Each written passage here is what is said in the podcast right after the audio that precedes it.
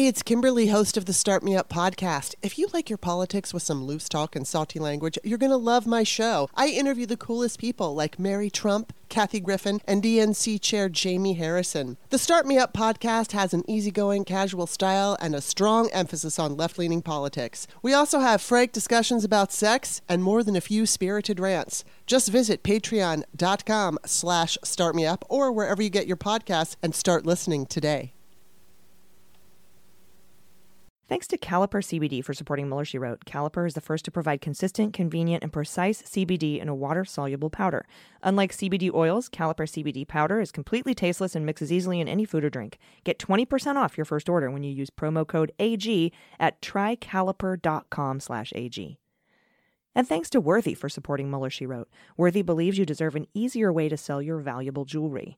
Go to worthy.com slash AG to get started. That's worthy.com slash AG.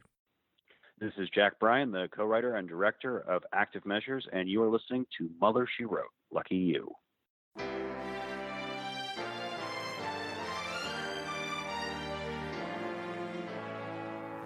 So, to be clear, Mr. Trump has no financial relationships with any Russian oligarchs. That, that's what he said. I, I, that's what I said. That's obviously what the, our position is. I'm not aware of uh, any of those activities. I have been called a surrogate at a time or two in that campaign, and I didn't have not have communications with the Russians. What do I have to get involved with Putin for? I have nothing to do with Putin. I've never spoken to him. I don't know anything about him other than he will respect me. Russia, if you're listening, I hope you're able to find the 30,000 emails that are missing. So it is political. You're a communist. No, Mr. Green. Communism is just a red herring. Like all members of the oldest profession, I'm a capitalist.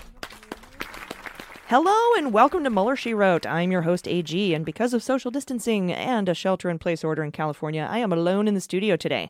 But we will be hearing from Jordan later in the show. She's going to deliver her hot note, which is very important. You want to stick around for that. Uh, as I said, California is in shelter in place mode. So we're doing our part and staying home. We're doing our part for the healthcare workers out there and for the population at large. Uh, for the latest coronavirus news, please check out our sister podcast, The Daily Beans, which comes out first thing Monday morning uh, or tonight if you're a patron. And Jordan will be recording a segment about coronavirus uh, and Russian disinformation today on the show in Hot Notes. So there'll be a little news there. Uh, and we have a lot of news today. And I have an interview. I got to talk to Charlotte Clymer. So that'll be the interview today. She's a, an activist, a writer, an advocate, uh, an army vet, just an absolutely just treasure gem of a human being. I absolutely love her. So you'll definitely want to stick around for that. Uh, we do have a lot of news to get to today. Uh, but before we do that, uh, let's get some corrections out of the way. It's a mistake. It's hard for me to say I'm sorry. I made a mistake. Okay, so from Angela Rush, uh, she says, "I'd like to start letting you uh, by letting you ladies know I truly believe y'all have provided an integral part of our political news for this shitty presidency. I sincerely thank you all. You're welcome, Angela." Uh, when you are all pushing locally owned restaurants, I get it, I do. Local and small businesses are very important. But can you also think of the people that have their livelihoods dependent on if a person gets a fast food burger? There are hundreds of people locally in one company, Bay Area and LA, that make the buns for Carl's Jr., Jack in the Box, and In-N-Out, among others. They are considered to be essential workers to keep these stores open. My husband is one of them, and his job is in danger. So thank you very much, uh, Angela, for pointing that out please make you know consider uh, that how many people work behind the scenes and in in the drive-throughs in these major chains as well. It's not just about you know because the CEO makes a zillion dollars that we don't need to support um, the supply chain for for all these places and you know spread it out, spread out the love. So. Thank you very much for that uh, correction. I do appreciate it. From uh, Sarah Schlagenhoff. She says, I love your show. It's a very important correction regarding asthma as a risk condition for coronavirus. Asthma is absolutely a risk condition, especially because the majority of treatments for chronic asthma are the type of steroids that reduce immune system function. Um, I have eosinophilic asthma. I take two different steroids daily just to breathe, and I wanted to mention this since it's very important for high risk groups to be hyper aware for their own safety. Thank you. So, thank you, Sarah. Um, from Brian Shirley and also Stephen Harris Scott. I love your show. Quick correction the Spanish flu did not start in Spain. Spain was the only country that suffered from the flu that didn't actively hide it from its people. So early media accounts of the flu came from Spain, and that's how it got its name. Scientists and historians really don't know what country the 1918 flu started in. Uh, the first recorded case was at a military base in Kansas, so I will always call it the 1918 flu. Calling it the flu of 1918, um, calling the flu of 1918 the Spanish flu is a little unfair because it wasn't for Spain. If it wasn't for Spain's honesty in fighting the epidemic, many more people probably would have died from that flu. So thank you for that information. Good to know. And uh, I'm you know because I I don't know about y'all, but every once in a while when I talk about how these people need to stop calling it the Wuhan virus or the Chinese virus, they always pop up and say, "Well, what about the Spanish flu? And what about the bird flu? And what about the Asian flu of 1950?" So thank you for that information. I think it, we'll all be better armed to deal with these uh, racist Trump supporters who really want to call it the Asian flu when they when they start doing that on social media, as they already have. Um, from Diana F. Uh, you three are lifesavers. Thank you so much for your daily dose of all things newsy, normal, and zany. You're welcome. Uh, the correction is if for some reason there's no election. I think you said recently that old Yeller's term would end with no elected president and that Speaker Pelosi would assume the presidency. Though reassuring, I don't think that is correct because Pelosi's term also ends in January. Um, all the reps' terms end in January, and if so, who's next? Uh, I, I, looked into this. I believe it's the pro tem president of the Senate, which would be Leahy, um, because you know the Senate retains two thirds of its serving members every two years, uh, and I don't believe Leahy is up for election this year. So that's who it would be. Uh, although somebody, she says, my my beans are on Angus King, most senior serving senator. Uh, but I do think that in the presidential succession in the Constitution, after the Speaker of the House, it's President pro tem, assuming that we don't have a Speaker of the House because every, you know, their all of their terms will end. Uh, then, but but then again, what do you do if there's no election and you can't just get rid of the entire uh, House of Representatives, right? So maybe there's some sort of provision in the Constitution that says they get to stay, and therefore it would be Nancy Pelosi. But uh, maybe we'll see. Maybe we'll learn. Maybe we'll find out. Um, and then she says, lastly, may we all emerge better from this nightmare for having experienced it. So, those are corrections. If you have any corrections for us, head to MuellerSheWrote.com, click Contact, select Corrections, and build us a compliment sandwich. We'll get it right eventually. Uh, now it is time for this week's news, so let's jump in with just the facts. All right, so the news this week Andrew Higgins reports in the New York Times um, that pretty much exactly what we predicted Putin was doing with his government security council shakeup last January by changing the rules. Last Monday, uh, Russia's highest court approved constitutional changes that have paved the way for Putin to smash term limits and stay in power until 2036. Uh, in a 52 page ruling, the court removed one of the last obstacles that would have prevented Putin from being president for life and the final hurdle will be a national referendum scheduled for April 22nd, which is really just a rubber stamp because of the Kremlin's control on the media and the vote coupled with the ban on public protests. So, pretty much just like all their elections, total sham. Um, the coronavirus could delay the referendum, but Russia has clearly been underreporting their numbers, and they don't exactly have a good track record for protecting their population.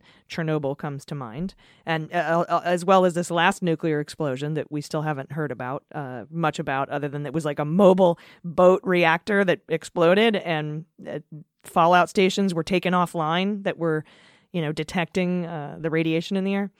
So they don't really have a super great track record for, you know, making public health problems known to their citizens. Um, they've only reported 93 cases of COVID 19. Um, Putin has already been in power for 20 years there, either as president or prime minister, and um, was due to step down in 2024. But the term limits were swept aside this week by lawmakers who voted to reset the clock to zero when Putin's term runs out, allowing him to run for two more six year terms. So there we go. Uh, we put beans on it. Beans came true. Sorry to say. I hate when those kinds of beans come true, but they do. Uh, and we have some Michael Cohen news. Um, blast from the past from Adam Klasfeld uh, from Tuesday of this week. Cohen's attorney is asking his sentencing judge to switch his client to house arrest to protect him from the coronavirus in the quote absence of presidential leadership. so uh, basically using uh, Trump's incompetence to see if he can leave jail and be on house arrest. Um, uh, Cohen's attorney attached an exhibit to the letter, which is an entry from the Sentencing Law and Policy blog asking when federal authorities will start systematically modifying sentencing in response to the outbreak. Here's the letter uh, Cohen's lawyer sent uh, to Judge Pauley. I write you uh, as a follow up on my March 9th letter and Chief Judge Colleen McMahon's directive addressed to the court protocols be followed in the Southern District as consequences of the coronavirus epidemic. This letter seeks to focus my pending application on a sentence modification as a consequence of the Bureau of Prisons being demonstrably incapable of safeguarding and treating BOP, Bureau of Prisons inmates, who are obliged to live in close quarters and are at an inherent risk of catching coronavirus. Uh, turning to the merits of the pending Rule 35 application, I urge the court to consider my client's exposure to the coronavirus and grant Rule 35 motion uh, to the extent of modifying the previously imposed 36 month sentence to be served on home confinement. I attach some thoughtful commentary from the blog Sentencing uh, Law and Policy in the absence of presidential leadership. Uh, judges should act thoughtfully and decisively. President Trump apparently does not subscribe to President Harry Truman's observation the buck stops here.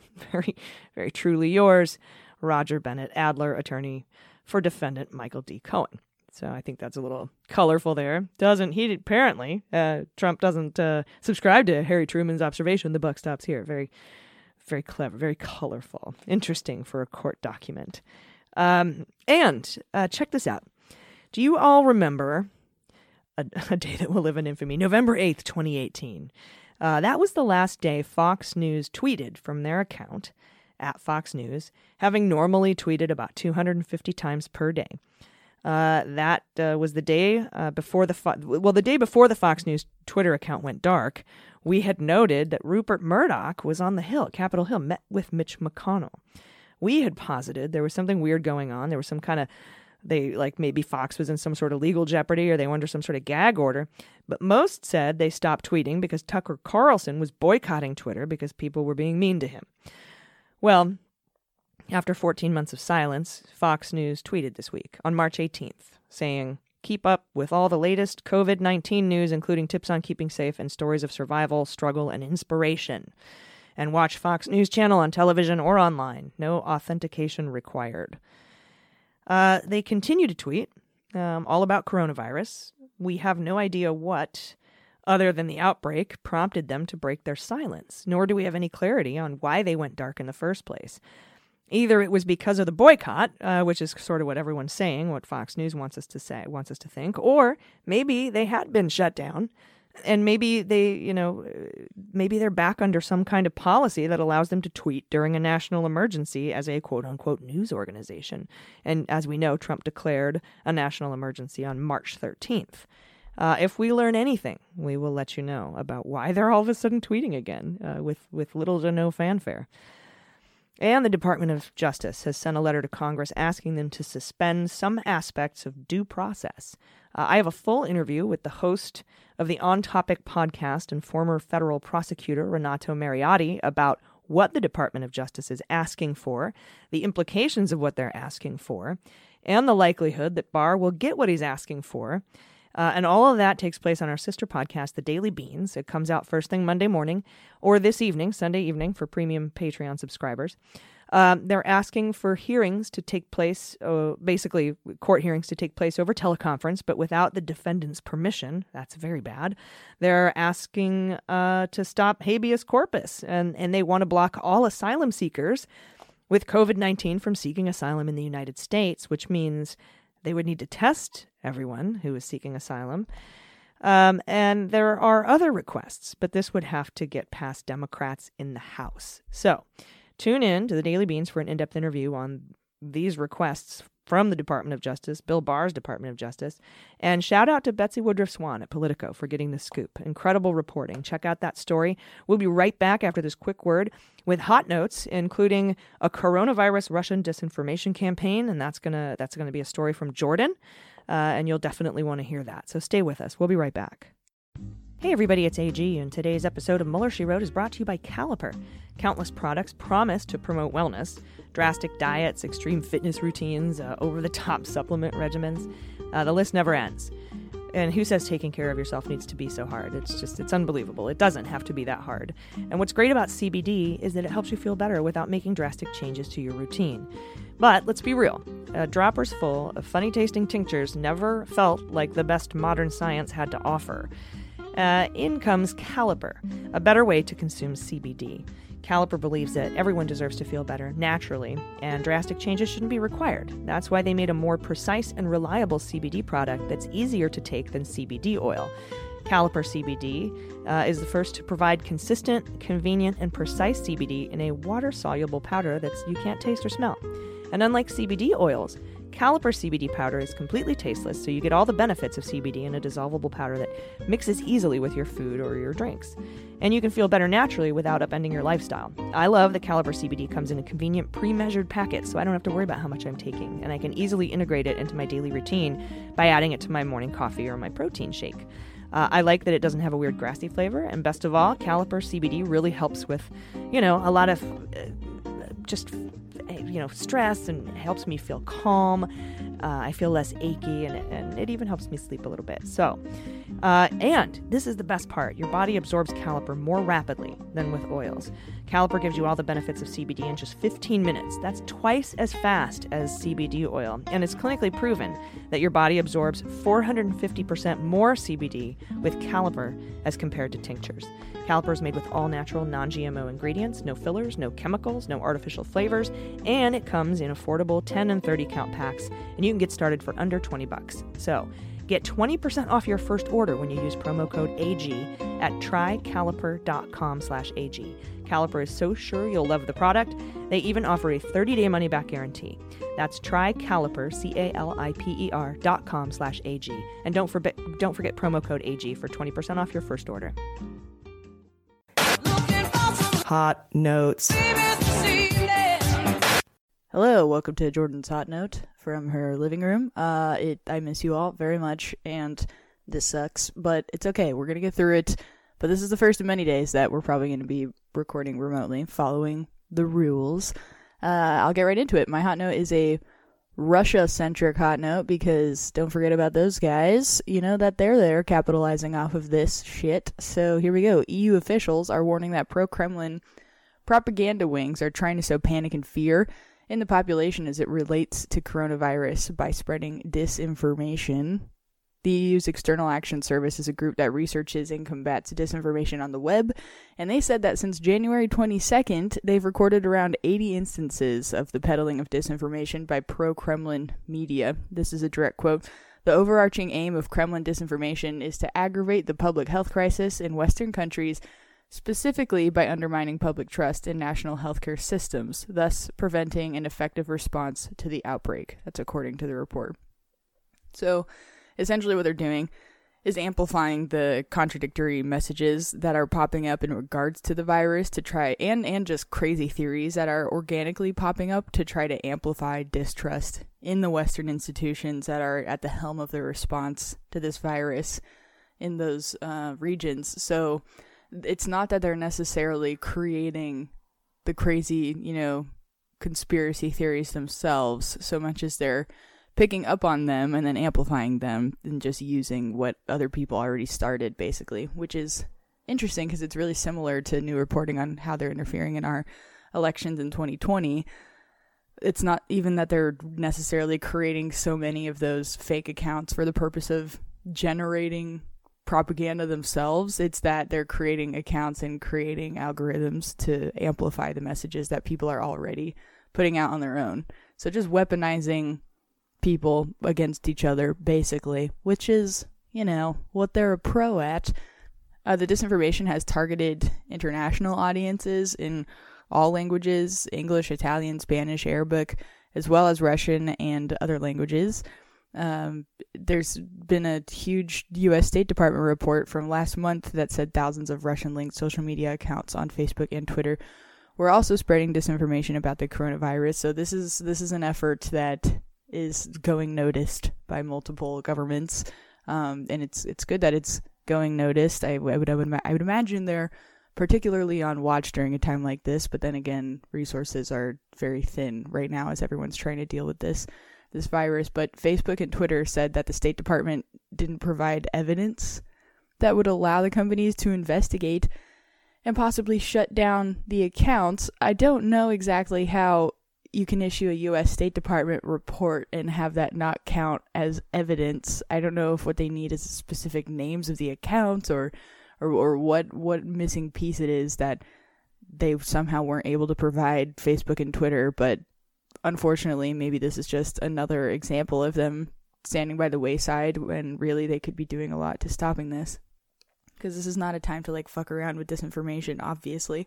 We're already seeing the consequences of that. People that don't believe that this is real and, and that you know it's a witch hunt and following words that came out of trump's mouth weeks ago that they're still holding on to i don't know if they're not watching fox news currently or something if they're only nostalgic for the good times the witch hunt times but trump is now even on board with at least some of the messaging in terms of staying at home and not gathering in large groups and everything. So I don't know how that's still perpetuating itself, but my point is if there was more cohesive messaging and people were being held accountable for non cohesive messaging that was being amplified, then maybe we wouldn't have so many people going out there making this quarantine less effective and lasting a longer amount of time than maybe it really needs to. But who knows? I'm not a scientist. I don't know. I'm just sitting in my living room alone with sweaty hands, giving this hot note, anxious and scared. I hope you all are doing great.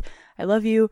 Uh, everything will get better and stay strong, and we'll be back together hopefully sooner rather than later. Okay, thanks. All right. Thank you, Jordan. Thank you for sending us that update uh, and that story. It's kind of harrowing there. But as the week goes on, we will be recording conversationally as we figure out the tech, so bear with us. Um, my hot note today is about a story from last week about the Concord management case. If you'll remember, over the past year at least, we've been bringing you updates on the Mueller prosecution against Evgeny Prigozhin and his companies, Concord Management and Concord Catering, um, and both, you know, Concord Management ran the Internet Research Agency, known as the IRA, in St. Petersburg during the hack of the 2016 election. They were trolling. Uh, it was all laid out in Volume 1 of the Mueller report. And Concord Management was the only Russian entity or individual indicted that hired American lawyers and appeared in court. Um, it became apparent pretty quickly that they were just trolling the courts and using them to get their hands on our investigative sources and methods through pro- the process of discovery so they could send that information off to the Kremlin.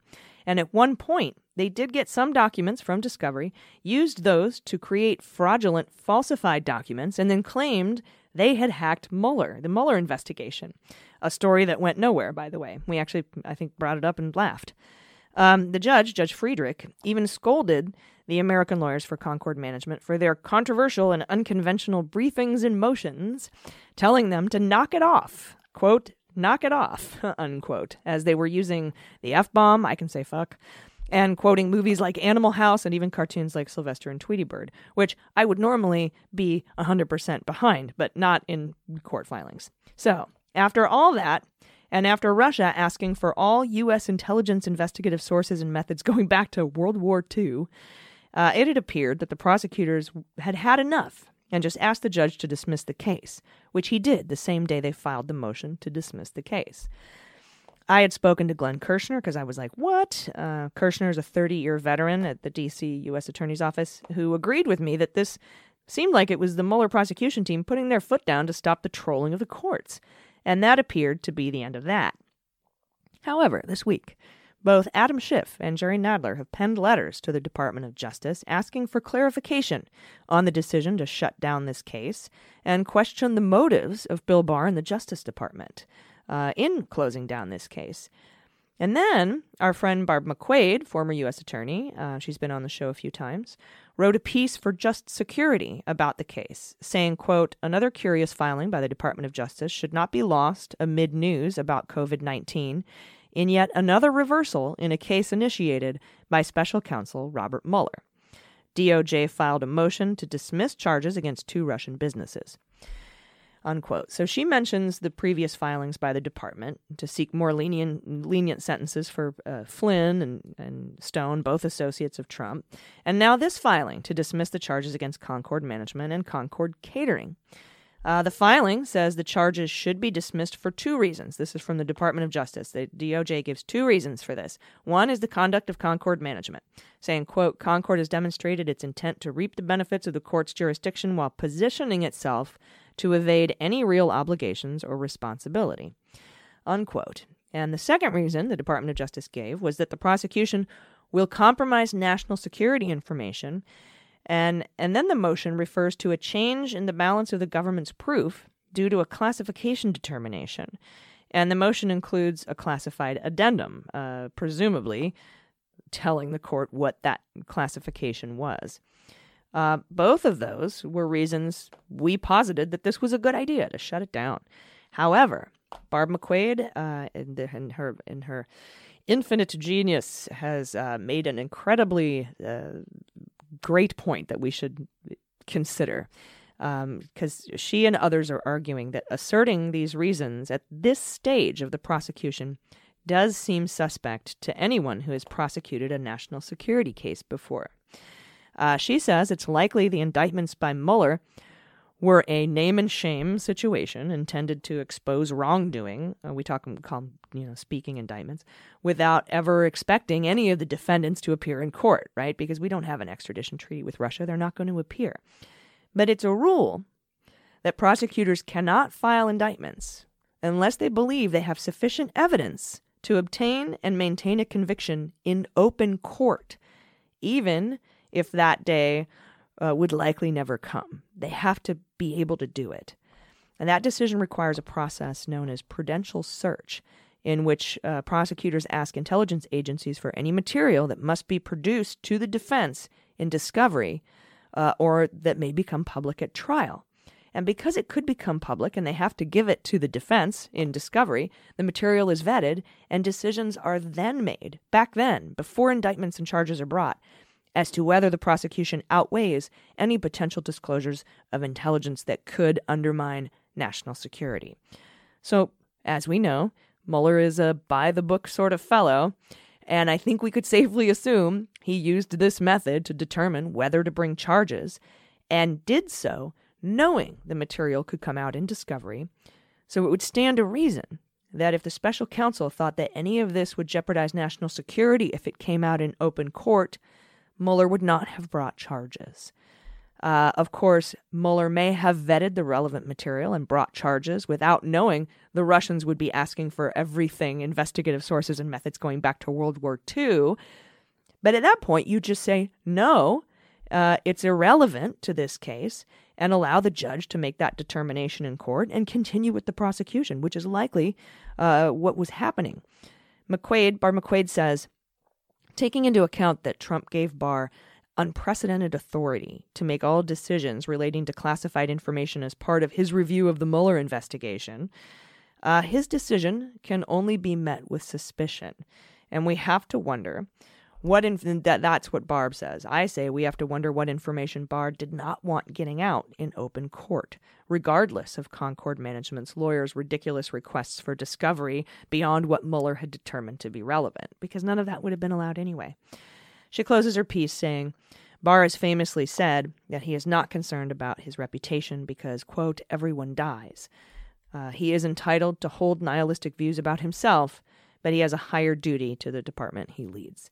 So thank you uh, to Barb McQuade for pointing out that very important uh, piece there that, you know, had Mueller, which I'm sure he did, consider that any of this information, had it gotten out, would be pose a national security risk, he wouldn't have he wouldn't have brought charges, uh, especially against a Russian who would never show up and we don't have an extradition treaty with in the first place. Uh, and and so then now it does, and, and again with Jerry Nadler's letter and Adam Schiff's letter, it does carry a little bit of suspicion at that point. So thank you for that information. That was a, it's a really great piece if you get a chance to read it. Uh, it's by Barb McQuade, so check it out. And with that, it is time for sabotage.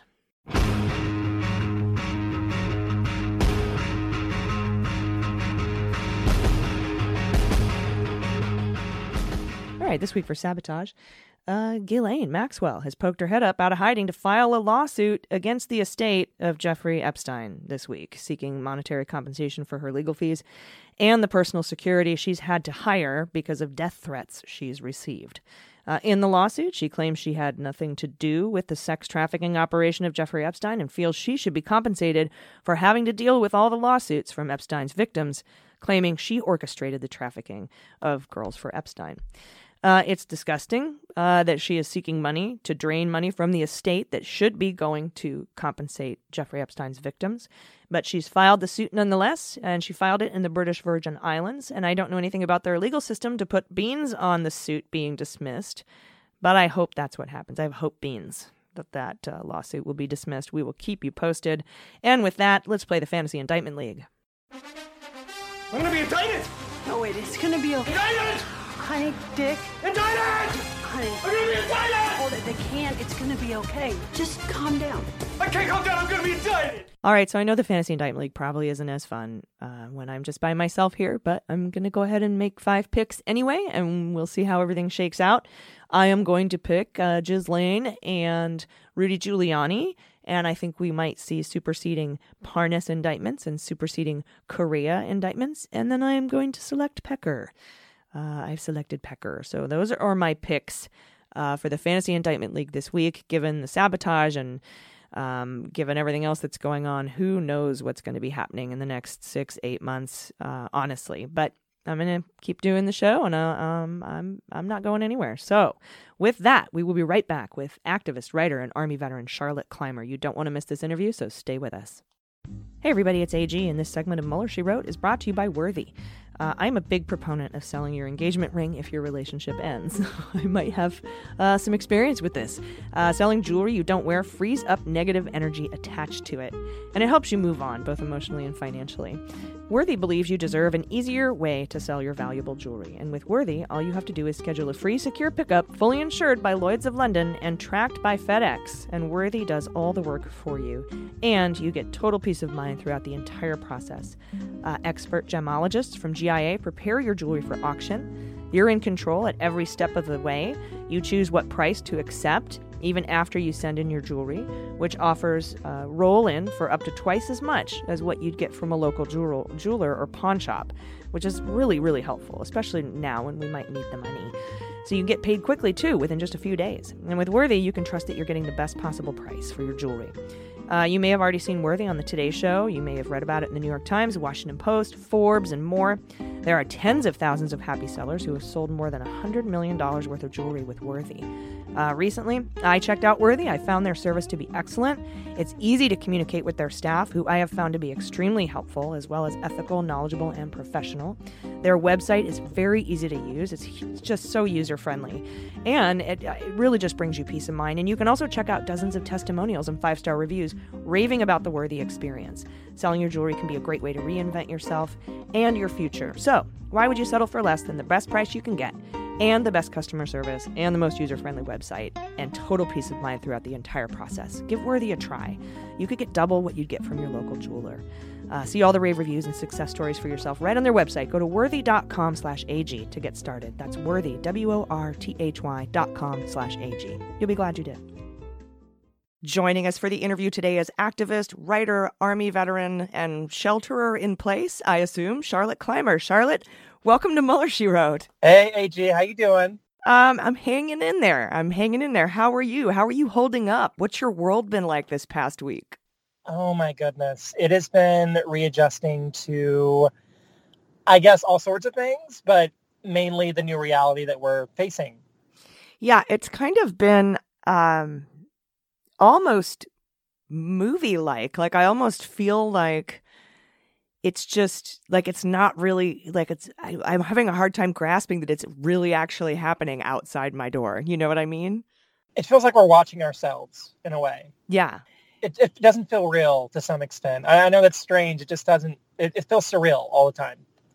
yeah and i'm so good at uh, dissociating and, tr- and watching myself from afar that um, that it just feels like that's happening to the planet right now i just I, it's hard for me to to get my my head around it I, I, I'm trying to compartmentalize as best as I can. Um, you know, we, we don't have to process everything in the moment.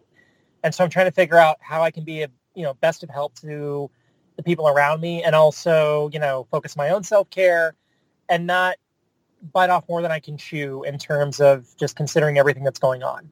Yeah, I think that's really good advice uh, to to just take it a little bit, you know, a little bit at a time as you can, uh, because it is a lot. And I know that we're being faced with these press briefings. Are you watching these things as they happen?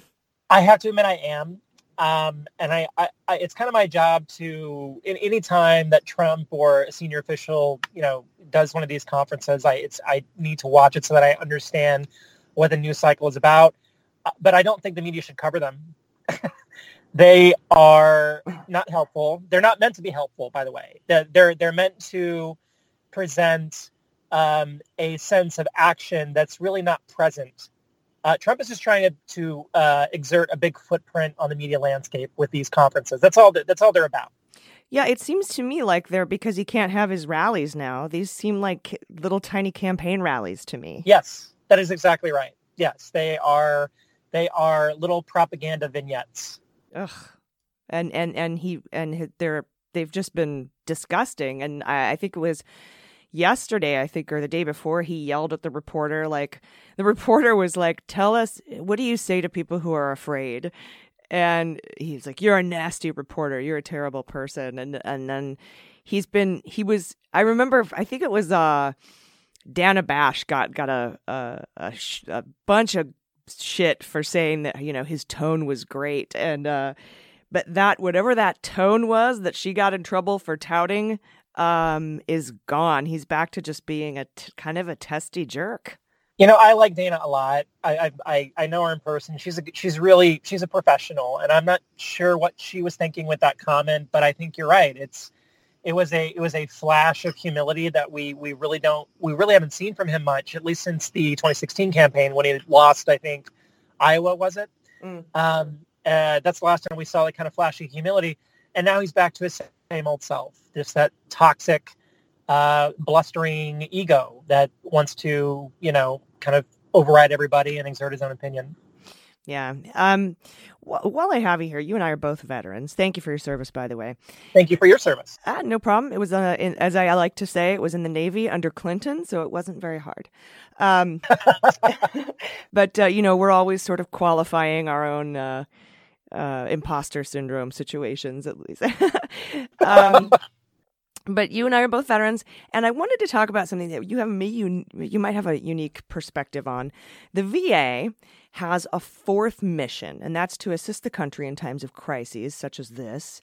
And last Friday, that fourth mission went missing from the VA's website, and it wasn't until this week that they marched Secretary Wilkie out to discuss that fourth mission, and, and he had to sort of admit that it was real. I was wondering, how do you think, uh, what do you know about how the VA is responding to this? I know they've only tested a few hundred veterans and we've already had a death.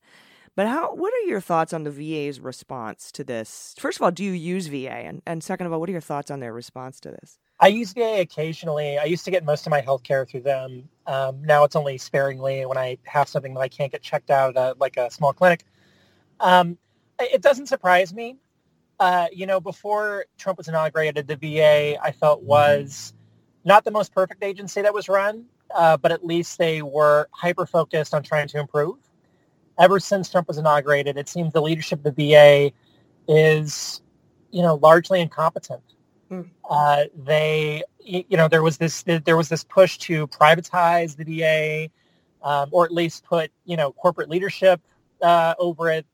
Uh, ProPublica did this really great story, I think in late 2018 or early 2019, in which they discussed how Trump essentially handed over the reins of the VA to three corporate leaders who were not formally appointed or confirmed by the Senate, and that it was essentially run through that private triumvirate um, and so it, it doesn't really surprise me given that, you know, the most competent officials within the VA have been pushed out or forced out or shamed for speaking out about, you know, the VA's day-to-day ongoings. Uh, so yeah, when I saw that story about the VA erasing that fourth part of their mission, I thought, oh yeah, that that's just another day at Veterans Affairs. well, have you seen? Um, I did a, an interview. I think it was last October with. Uh, Dr. Shulkin, who used to run the VA, and he set up the Whistleblower and Accountability Office within the department's uh, Department of Veterans Affairs, and they had a VA Inspector General report on them come out saying it was abysmal. They were they were retaliating against whistleblowers. They were pushing out disloyal uh, employees, and and so I think to speak uh, to you know to exactly to your point of there's just a brain drain at the VA uh, right now, and I think that that's going to negatively impact um, what's happening with the coronavirus response is, is a very legitimate concern. So yeah, uh, and those three doctors at Mar-a-Lago, and then of course we have our Choice Act, which was supposed to be temporary, passed and signed by Obama in 2014. And then, of course, this Republican president made it permanent, which is to outsource v- veteran care to the private sector, uh, where would the taxpayers pay twice, sometimes three times as much for less quality care? And so, yeah, I think you're right. I think it's par for the course.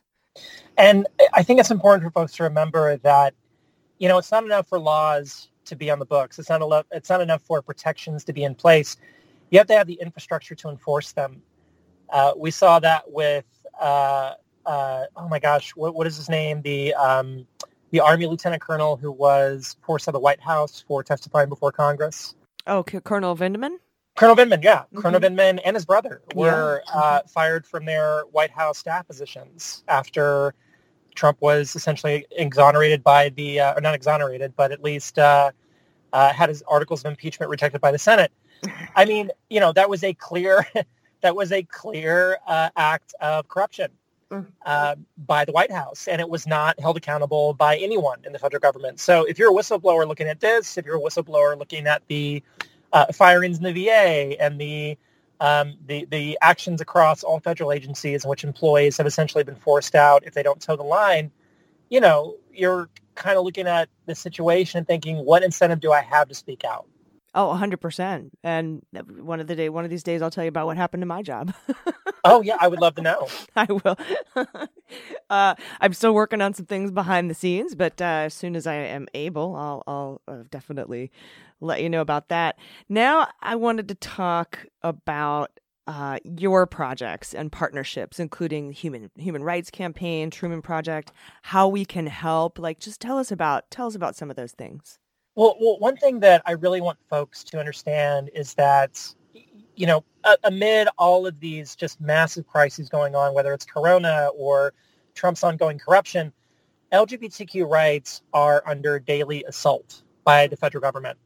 Uh, you know, in 2015, when Obergefell v. Hodges uh, was, uh, you know, ruled by the Supreme Court and same-sex marriage was legalized throughout all 50 states, I think that there was this fear among a lot of LGBTQ advocates that Americans would get complacent and think, oh, so the LGBTQ rights movement is over. Mm. Um, you know, same-sex marriage was a very important, uh, but a small piece of the overall movement. Yeah, it was sort of like how people felt like once Obama was elected that we were done with racism.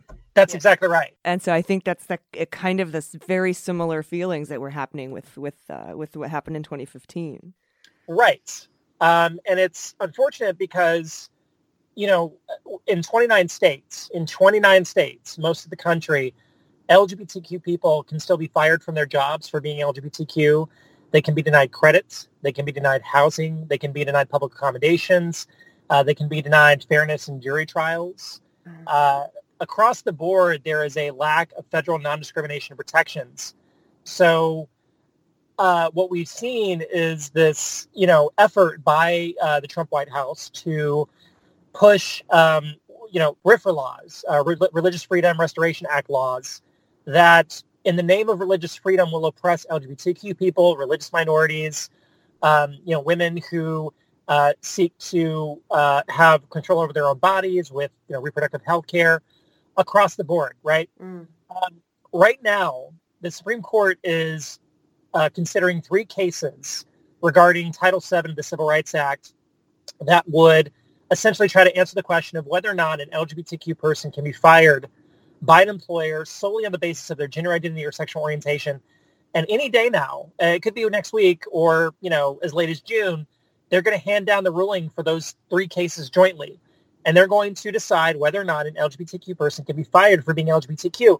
And so what I want folks to understand is that, you know, that fight is far from over. And we could very well see, you know, even just a few months from now, um, LGBTQ people, and not even just LGBTQ people, but folks who are straight or cisgender, um, but you know perceived as LGBTQ, will be vulnerable and lack those protections in the workplace and have that codified in the law by the Supreme Court. And so we need to make sure that we're fighting against that uh, and that we're demanding from lawmakers federal protections and support the Equality Act, which is the big piece of legislation that would legalize federal non-discrimination protections.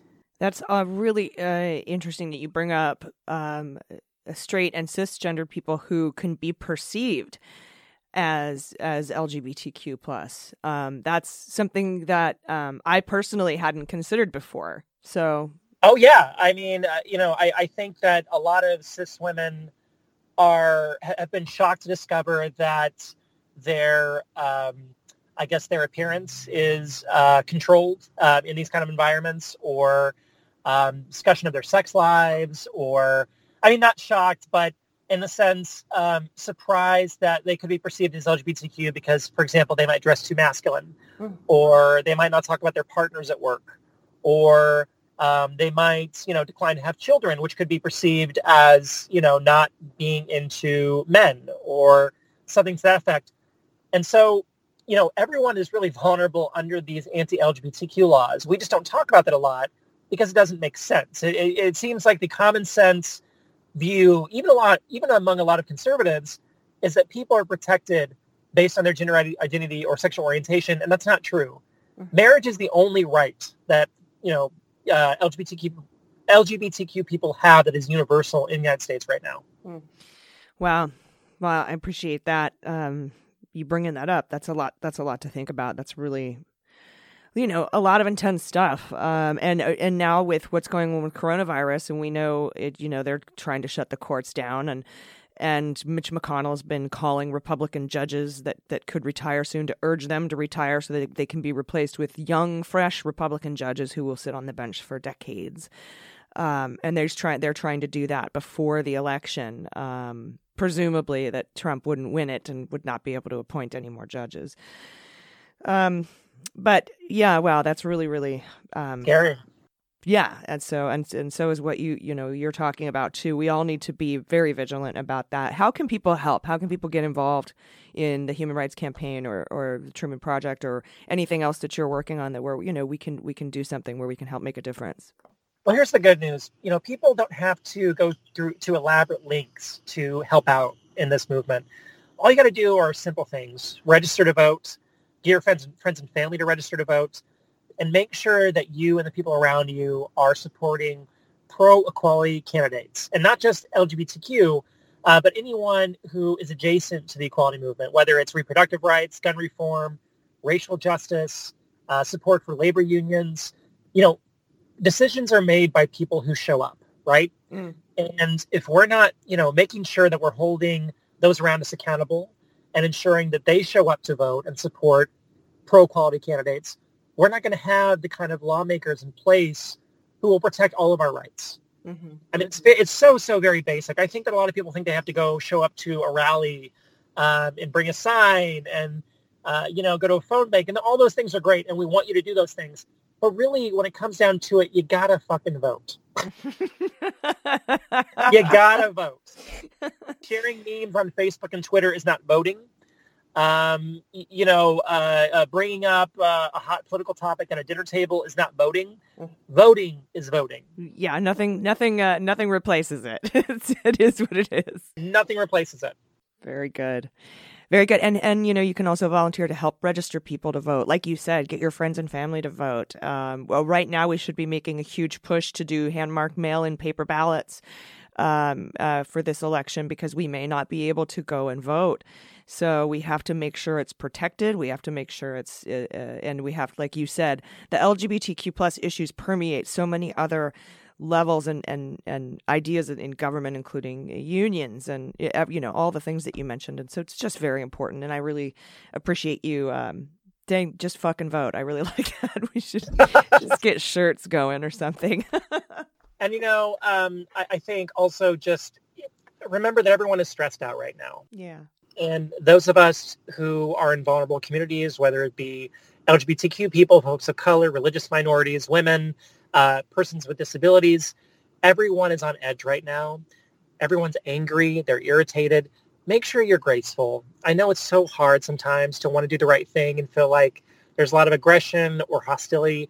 Just make sure you see where people are coming from. Recognize their pain. If you can, if you can recognize their pain, that's half the battle. I promise you. Yep, definitely. Thank you so much, uh, activist, writer, army veteran, awesome person, Charlotte Clymer. Thank you for coming on to Mueller She Wrote today. I appreciate Thank you, it. AG. I love you. I'm a big fan. Uh, thank you so much for doing what you do. Thank you for doing what you do, uh, and and please be safe. Be safe. All right, everybody, that is our show. Um, and tell you what, we would love your feedback. Um, so if you have any recommendations about how you'd like this podcast to sound while we're sheltering in place away from each other, let us know on Twitter at Mueller She Wrote or send us an email, hello at MuellerSheWrote.com. You can go to our website, MuellerSheWrote.com, click on contact and send us uh, just some, maybe you'd like to hear something or uh, maybe you don't like the, something could be better, something could be improved. Uh, we've never had to record a podcast uh, separately from each other before, and we really, really value your feedback and your input. This show is for you, so we're here for you. So please let us know how we can improve. Thank you so much for listening, um, and please stay safe. Take care of each other uh, and take care of yourselves. I've been AG, and this is Mueller She Wrote.